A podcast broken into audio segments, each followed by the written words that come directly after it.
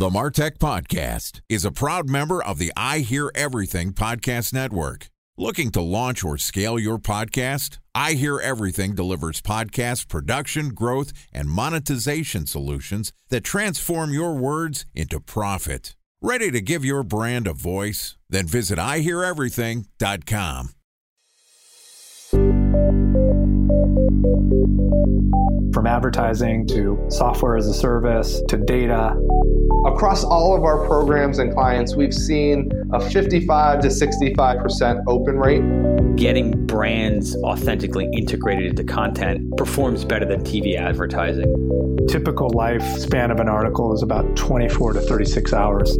If we're reaching out to the right person with the right message and a clear call to action, then it's just a matter of timing. Welcome to the Martech Podcast, a Ben J. Shap LLC production. In this podcast, you'll hear the stories of world class marketers that use technology to drive business results and achieve career success. We'll unearth the real world experiences of some of the brightest minds in the marketing and technology space so you can learn the tools, tips, and tricks they've learned along the way. Now, here's the host of the Martech Podcast, Benjamin Shapiro. Welcome back to the Martech podcast. Okay, today we're going to hear from an expert in the video advertising space. Brian Bennett has a really interesting background. He's charted the uncommon path of going from a surf and ski bum to a Silicon Valley digital advertising vet turned startup founder. His company, Egami TV, is a video advertising marketplace that uses a semantic engine to match publishers looking to monetize their properties with relevant video content. Brian has a wealth of knowledge related to online advertising that is relevant for every company from startups to large enterprises. In this episode, he's going to tell us about his company, give us an overview of the current landscape of the video advertising industry, and help you understand what you can expect and how much you should pay if you're going to start a video advertising campaign. It's a great interview, and we're happy to bring it to you. Here's our chat with Brian. Brian, let's start off. Tell me the name of your company and what does it do? Sure, it's Egami TV. It's kind of funny. Everybody's been asking me, is it kind of a Japanese tech firm? And it's funny, it's image spelled backwards. And I joke with people, it's the only URL I could find and afford. but what we do is we provide web publishers with relevant video content. You know, oftentimes you'll read an article, it's just a written article. Publishers don't have the time, energy, or resources to create professional, relevant video content. So, what we do is we go find relevant video content that's produced by somebody else and include that within the publisher's article. So, from a user's perspective, not only they get to read a great article about a specific topic, but also attach kind of a relevant piece of video content so they can consume more content on a publisher's page, mm-hmm. plus additional kind of monetizations through video advertising. So, walk me through a sample use case.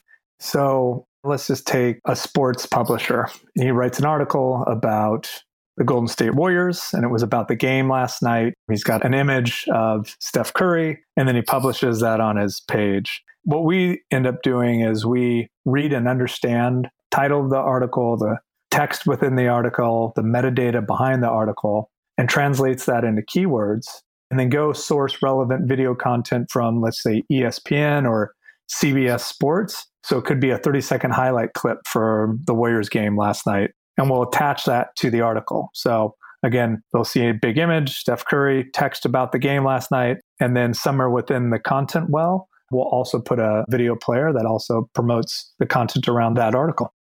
So if I'm a publisher, right, I'm the person writing about the Golden State Warriors, do I just basically paste an iframe and let my content sort of surround that? Uh, is this something that's built into like an advertising space? What's the actual dynamics of how it lives on the page? It's actually just a simple two line piece of JavaScript that is placed on every single page and it does everything from semantically read the page again as i described it earlier the title description text. We convert that and translate that into keywords. And then that's connected to a video content exchange. We do searches for those keywords within this content exchange pull the relevant the most relevant piece of video content and then that displays a video player on the page to display the content. How do you define your role at the company So, founder, first and foremost, but everything from steering the ship to mopping the deck. We're a relatively small team, but you kind of become a jack of all trades. But my background's been a lot in online advertising. So I focused a good portion of my energy on what we'll call uh, demand partnerships, so ad partnerships. And then we'll also look for publishers, partners. So I'll call that supply. So we kind of sit in the middle and bring in supply and demand to publishers that don't have video content. What are some of the places that you've worked, responsibilities that you've had, skills that you've developed that led you to found this company? It's a pretty funny path, I think, when you look back on how you got to the point where you're at today. 20 years ago, when I was trying to figure out what I want to do when I grew up, I started in high school. I remember it was fall of the Iron Curtain in Russia. My economics teacher said, Look, if you want to make a lot of money, you should learn Russian. It's a top country, 90% plus education graduation rates this is definitely the language you need to know. So I ended up going to college, studying an international business with a Russian degree, moved to Moscow, froze my ass off. Pretty heavy scene back in 95, a lot of mysterious people in the background. Hmm. Came back and I just said, look, I got to figure out what I want to do when I grow up. I don't want to go do this Russian thing. It seems a little bit too gnarly for me. So I started asking myself, hey, what do I want to do when I grow up? And I like skiing and snowboarding and surfing and wakeboarding and basically sports that I really had a passion for, but I wasn't good enough to do it professionally. And they didn't have that in Moscow. No, no, definitely not. I mean, they definitely had snow, but so I just said, well, what's happening in the space? I bought a, what was then like a high end video camera from Sony at underwater housing. Talked to a good buddy of mine. He was a kind of a computer whiz back in the day. So we started a video action sport company. So we were producing action sports snowboarding videos and surf videos. And this was down in San Diego. So kicked off a company, made no money, got to travel all around the world. But I really started to learn more and more about kind of technology. A lot of the companies that we were working for wanted us to develop their web pages. So we started doing that. So I started learning a little HTML. Then that kind of evolved into they wanted to start promoting their site. So they wanted to buy banners, which were getting like a three to seven percent click through rate back then. so I would call up AOL and Yahoo, which were kind of the leaders in the space back in the day, and I'd buy twenty to thirty dollars CPM banners that would run on the front page of Yahoo in the sports sections of Yahoo. Not only were these guys that I were talking to on the other end of the phone making a ton of money because their stock was, you know, two to five hundred dollars per share at, at, Yahoo, I think at the time. Mm-hmm. They weren't the best sales guy. So after talking to him for a while, I decided too good of an opportunity. I know the space. It's still in its infancy. Got rid of the action sport company, loaded up all the surfboards, and moved up to San Francisco. And I was fortunate enough to get a job at Yahoo back in late 99 or early 2000s in ad sales. So did that for about 10 years. Got to work with hundreds of different advertisers and to see the space really come from its infancy to a mature, now kind of dominant space within advertising. After 10 years at Yahoo, wanted to roll the dice and give kind of the startup thing a go. I'd been at a big company for a decade. So started doing everything from data management platforms to third party data providers and really kind of broadening my experiences from advertising to software as a service to data. And that I think just gave me kind of a more well rounded experience and knowledge of the space. Until it got to a point a few years ago where the last company I was at was sold to Yahoo decided that it's now my time to kind of start what I think would be a profitable business. And that's when we launched Egami TV. Yeah, kind of a funny path from surfing to software. I was going to say, it sounds like your classic international relations Russian studies to enterprising surf bum to ad sales exec to startup founder. Yeah, kind of full circle, right? right, right. You've definitely kind of walked all over the map. So tell me a little bit more about the company. You mentioned some of your products? Who are the customers that you work with? So we have built several different types of video player executions. Mm-hmm. I just mentioned one where that image that we saw of Steph Curry in the article, we'll identify that image and we'll actually convert that real estate that was an image now into a piece of video content. So we'll put a video player in that space. The image will last about three seconds and then it will convert into a video player. So typically a pre roll ad or kind of a TV commercial runs in front of the content. Mm-hmm. Then the content plays. And then we've got a couple other different executions with a standard video player on the page. We have something called an outstream player. And the characteristics of that is you'll scroll down in between two paragraphs, extend out the article, and a video player will appear. And then when the content is done, it'll collapse back up. So, kind of collapsible video player. And we have something called the ESP or Egami side view player, mm-hmm. which is something that kind of pops out on the right and follows you down the page as you scroll down. Hmm. So, those are some of the different products that we offer. And then We'll work with most publishers. When I say kind of most publishers, ComScore top 500s, but we lean more towards publishers that we have a lot of content or video content access to. So that tends to be a lot of news, current events, entertainment, celebrity, sports, travel, finance. People that are producing a lot of content. Yeah, people that are producing a lot of content have a million plus page views per month that need help, right? A lot of the big guys like ESPN They've got a whole production army. They don't necessarily need our help. But you know, they're we'll call them the tier two guys, people that fall outside of let's say the ComScore top 50 that just don't have the time, energy, or again, or resources to go out there and kind of create this on their own. So what we're providing is at no cost to the publisher. As a matter of fact, we'll actually pay them for the real estate that they provide us on the page. Value for the publisher is free professional video content plus revenue or monetization from ads. And then you're also paying the video creator. So you're paying both sides of the equation, which to me is a little confusing. So if you think about it, content producers, so again, let's just take ESPN, produce a lot of content for their owned and operated sites, right? And so ESPN.com, et cetera once they place that content on the page and they drive as much traffic as they possible to it, then it just kind of sits there and they're not necessarily monetizing it. So what they've decided is say, look, there's an opportunity to extend our content outside of our owned and operated sites. And we're willing to do that as long as we get some revenue. So that's the perspective of the content producer. That's why they get paid. You know, mm-hmm. they've gone through obviously the trouble of actually kind of producing the content. They're not going to get paid as much as they're making probably on their owned and operated site, but it's incremental to them, right? It's additional revenue for them. It allows them to lengthen out the shelf life of their content. Absolutely. I mean, I don't think they're necessarily producing content and then instantly throwing it up within kind of this exchange. But if it's just sitting there collecting dust, it's not making anybody any money. Typical life span of an article is about 24 to 36 hours. So articles created, content's created, it's published, hits kind of a spike, and then it just kind of dies off. There are other types of contents like how to tie a tie, which is again more evergreen that can kind of continue getting kind of traffic. But the majority of content is kind of a recent event article, and that usually lasts 24 to 36 hours. So if there's another publisher that wants to add on to that or have that enhance kind of their article from the content producer standpoint, that's great. So you're really focused on media companies or companies that are creating a constant stream of content that is meant to be current. Our two main clients are publishers and advertisers the content is kind of the glue that sticks both of those together.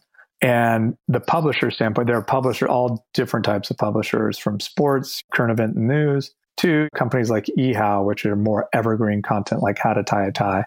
So to us, we're, we're pretty indifferent about the type of content that's produced or even the type of publisher that we're going to work with. We have access to over like six and a half pieces of kind of original professional content that spans every single vertical. So we can almost with any publisher that we work with, we can find a piece of relevant video content to place on their articles.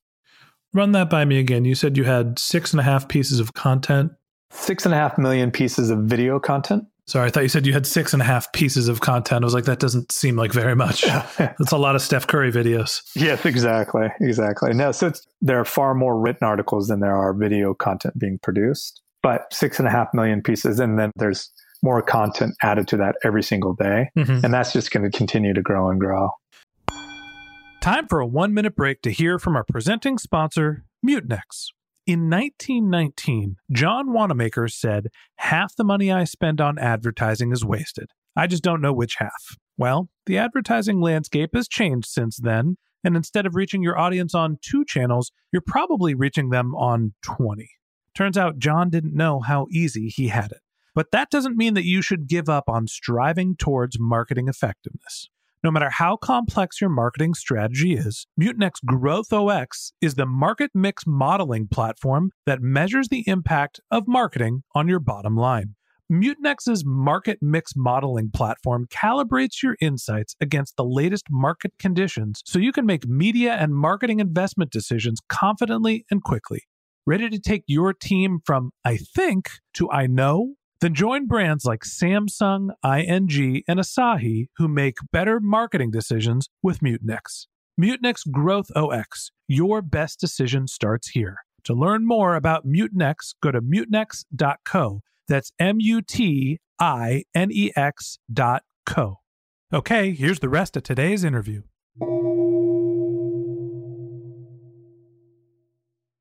A special thanks to our presenting sponsor, Mutinex. Ready to take your team from I think to I know? Then join brands like Samsung, ING, and Asahi who make better marketing decisions with Mutinex. Mutinex GrowthOS, the marketing mix modeling platform that makes measuring ROI fast, easy, and cost effective. Request a demo at mutinex.co. That's M U T I N E X dot co. Talk to me about the advertisers. The current state of online video advertising is pretty interesting. There's actually a lack of video content or what we'll call supply Mm-hmm. that's out there today. So there's more ads that need to get run than there is supply to run it on. Typically, you're seeing a lot of these pre-roll or kind of commercials that happen on your television. And that's where majority or a good portion of advertising revenue is kind of spent today. But as you know, more and more and more people are converting over and viewing their content on their laptop, even more so on their cell phone. So there's just been a big shift in how people are consuming video content. And there's a majority of these publishers that aren't able to create their own content. Therefore, there's a lack of what we'll call supply.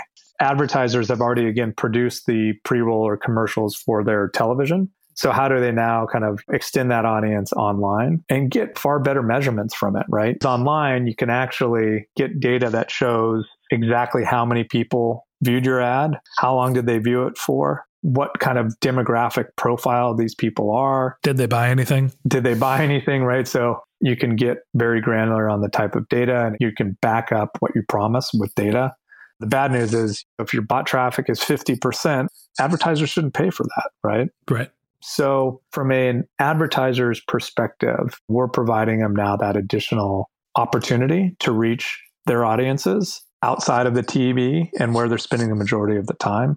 And we're also providing assurance that their ad is going to be seen in front of professional content.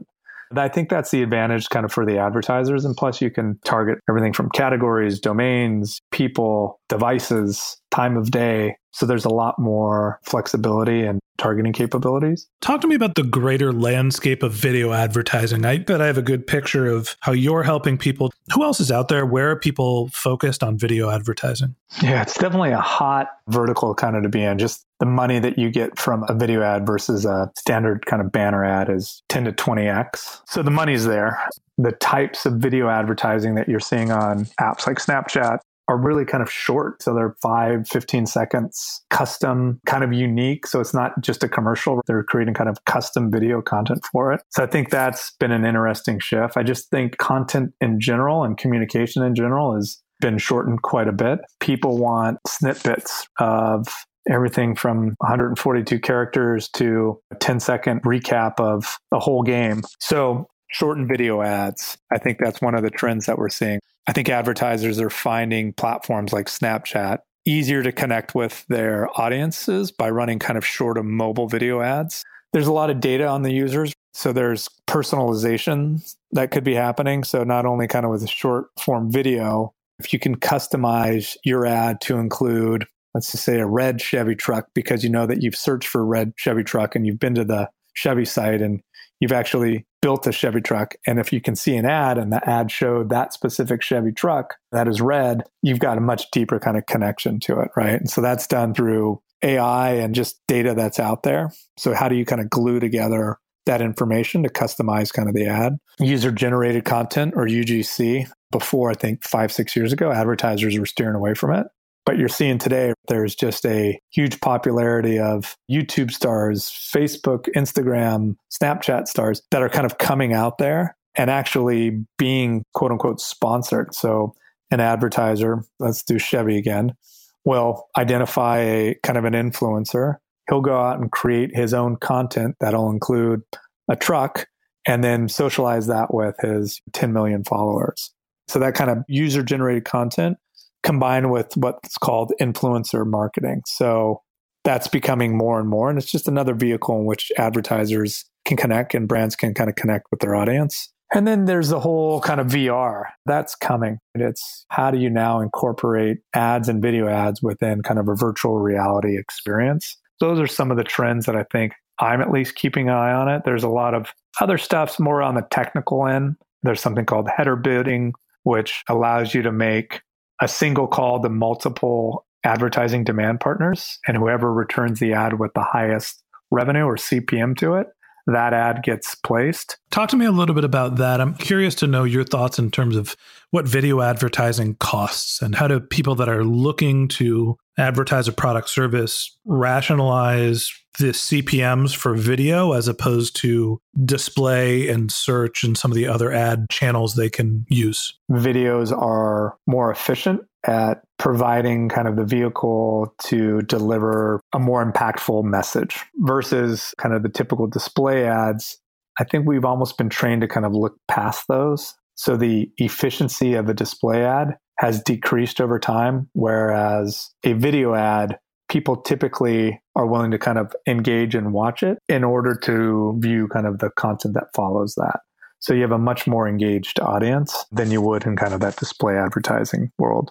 Talk to me about what video advertising, when you're doing it at some reasonable scale, costs. Typical CPMs range from anywhere from 15 to $30, depending on the sites that you're on, targeting, etc. Mm-hmm. There's also costs per completed ad. So an advertiser marketer is willing to spend a little bit more if the viewer actually completes the ad. So cost per completion is another kind of metric too as well. So I would say those are the two ways in which marketers and advertisers pay. There's been a big shift on how marketers are buying advertising from direct. So they'll go to msn.com to their finance property and they'll buy an ad directly on kind of the finance property of the site and they'll pay let's say a premium of like $30 versus what's becoming more and more popular is kind of the programmatic approach meaning that they'll buy ads in kind of what's called an exchange. They'll basically bid to win that ad. So they'll set a price, a CPM price, let's say $10. And if there's no ad opportunity that's greater than $10, they'll win that and they'll be able to kind of display their ads. But more and more advertisers and brands today are kind of leaning towards that programmatic approach. And who are some of the programmatic providers? The big ones are obviously Google, OpenX, Oath, which is AOL, Yahoo, the DSPs and trading desks, which are other facilitators of providing ads. Those guys are buying a lot of ads on behalf of brands and agencies through this programmatic approach.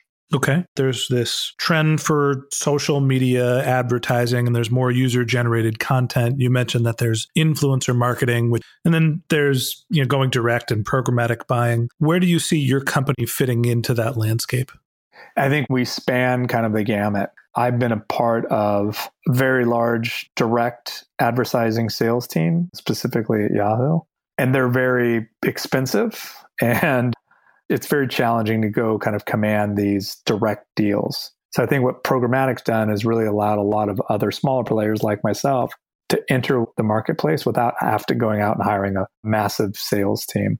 That's not to say that we're going to turn away any kind of direct advertising budgets, but it allows me to kind of focus more on product or finding more supply publisher partners and then relying a little bit more on the programmatic side of the demand to obviously generate the revenue.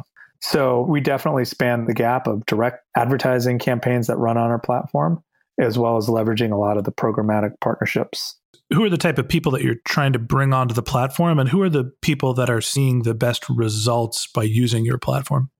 So we're trying again supply and demand. On the supply side, it's just publishers that match the verticals that we have a lot of video content for. So that's one side of the business.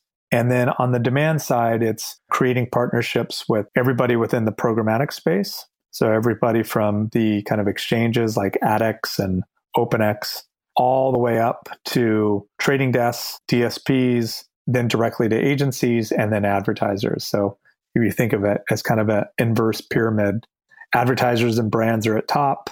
They typically buy through agencies, which have an attached tech component, which is like a DSP or a trading desk. And then they buy through kind of exchanges through that down at the bottom. So AdX and OpenX. Mm-hmm. So all the way down from the top down to the bottom, those are the types of relationships that we're connecting with on the demand side. And on the supply side, you said the publishers are the content creators, and specifically, are there any verticals you're trying to develop more of? There's the content producers, which are publishers as well. That's a separate piece. We'll kind of look at it now as maybe a triangle. So we sit in the middle. On the top right, there's the publishers, so direct publishers who are writing articles who need relevant video content. On the top left of that triangle, there are content producers, which again are also publishers, but they only create content. And then on the bottom triangle, we'll call those the demand partners. So we kind of sit in the middle and kind of connect all those up. You know, when I talk about kind of the supply side, I'm referring more towards just the publishers that have created text content that actually need uh, relevant video to add to their text. We've got connections to over 700 plus content providers. So everyone from ABC, CBS, NBC, ESPN, Condé Nast sites. So we're probably not adding many more of those. And we're actually looking probably more for just publishers that are looking for relevant video content placed on their page. So tell me about your goals for the company. How long have you been doing this? How big is the company? What are you trying to achieve next? We've been around for a little over two years, which is great. Our team has definitely grown, but we're keeping it pretty small. We're the band's of misfits. We're about a little over 12 people now. A lot of engineering, definitely some sales, account management. What's been interesting is we've been kind of sitting in the middle between demand and supply. So this year we're going to start venturing out and actually creating a couple of websites on our own. So going out there and finding some verticals that we're finding a lot of ad demand for and then really kind of expanding out and building content around those and keeping that now becoming a publisher ourselves. So essentially, what you're saying is you're going to produce brianbennettsurfing.com, take all the surfing videos from ESPN, and be able to monetize them on your site. Correct.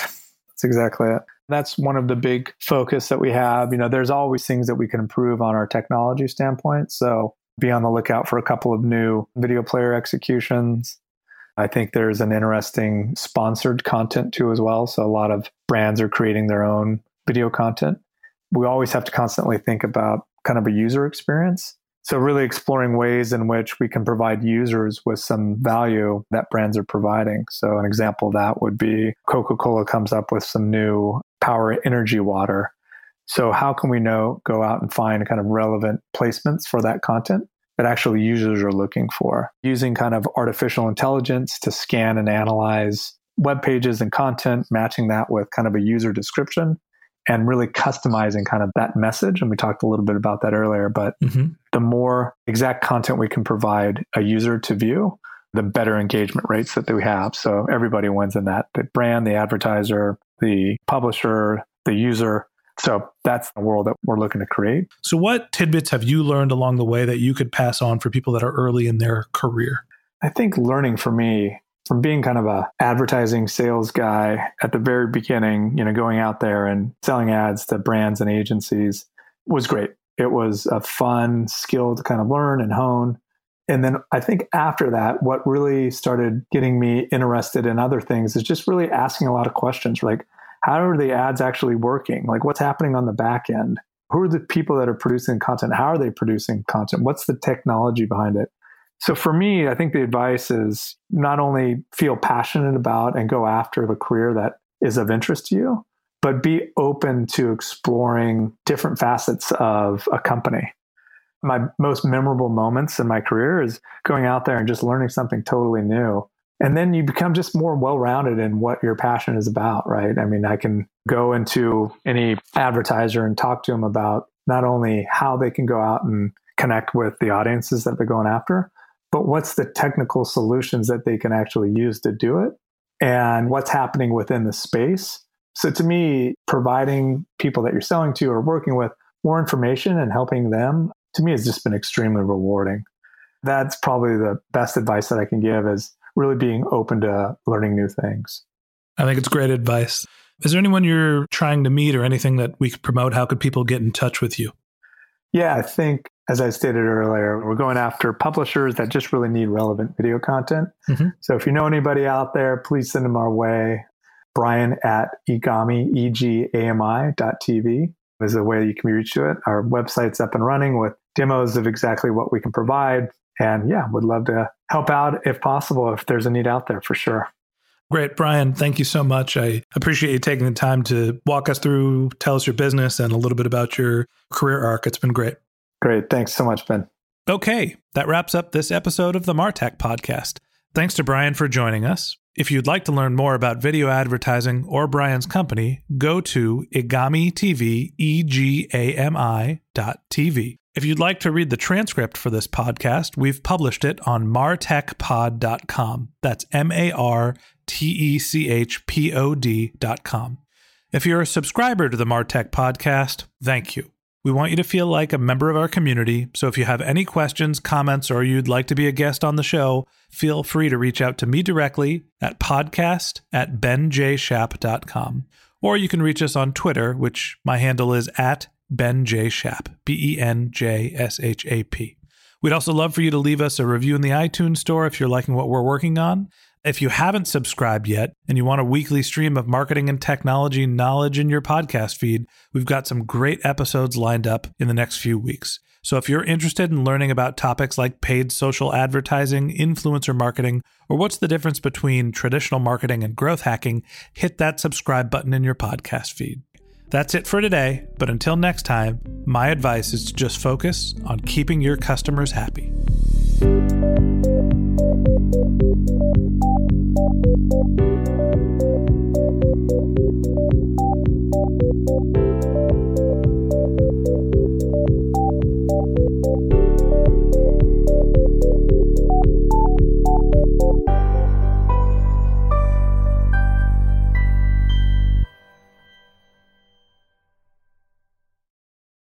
Thanks for listening to the Martech Podcast, and I Hear Everything production.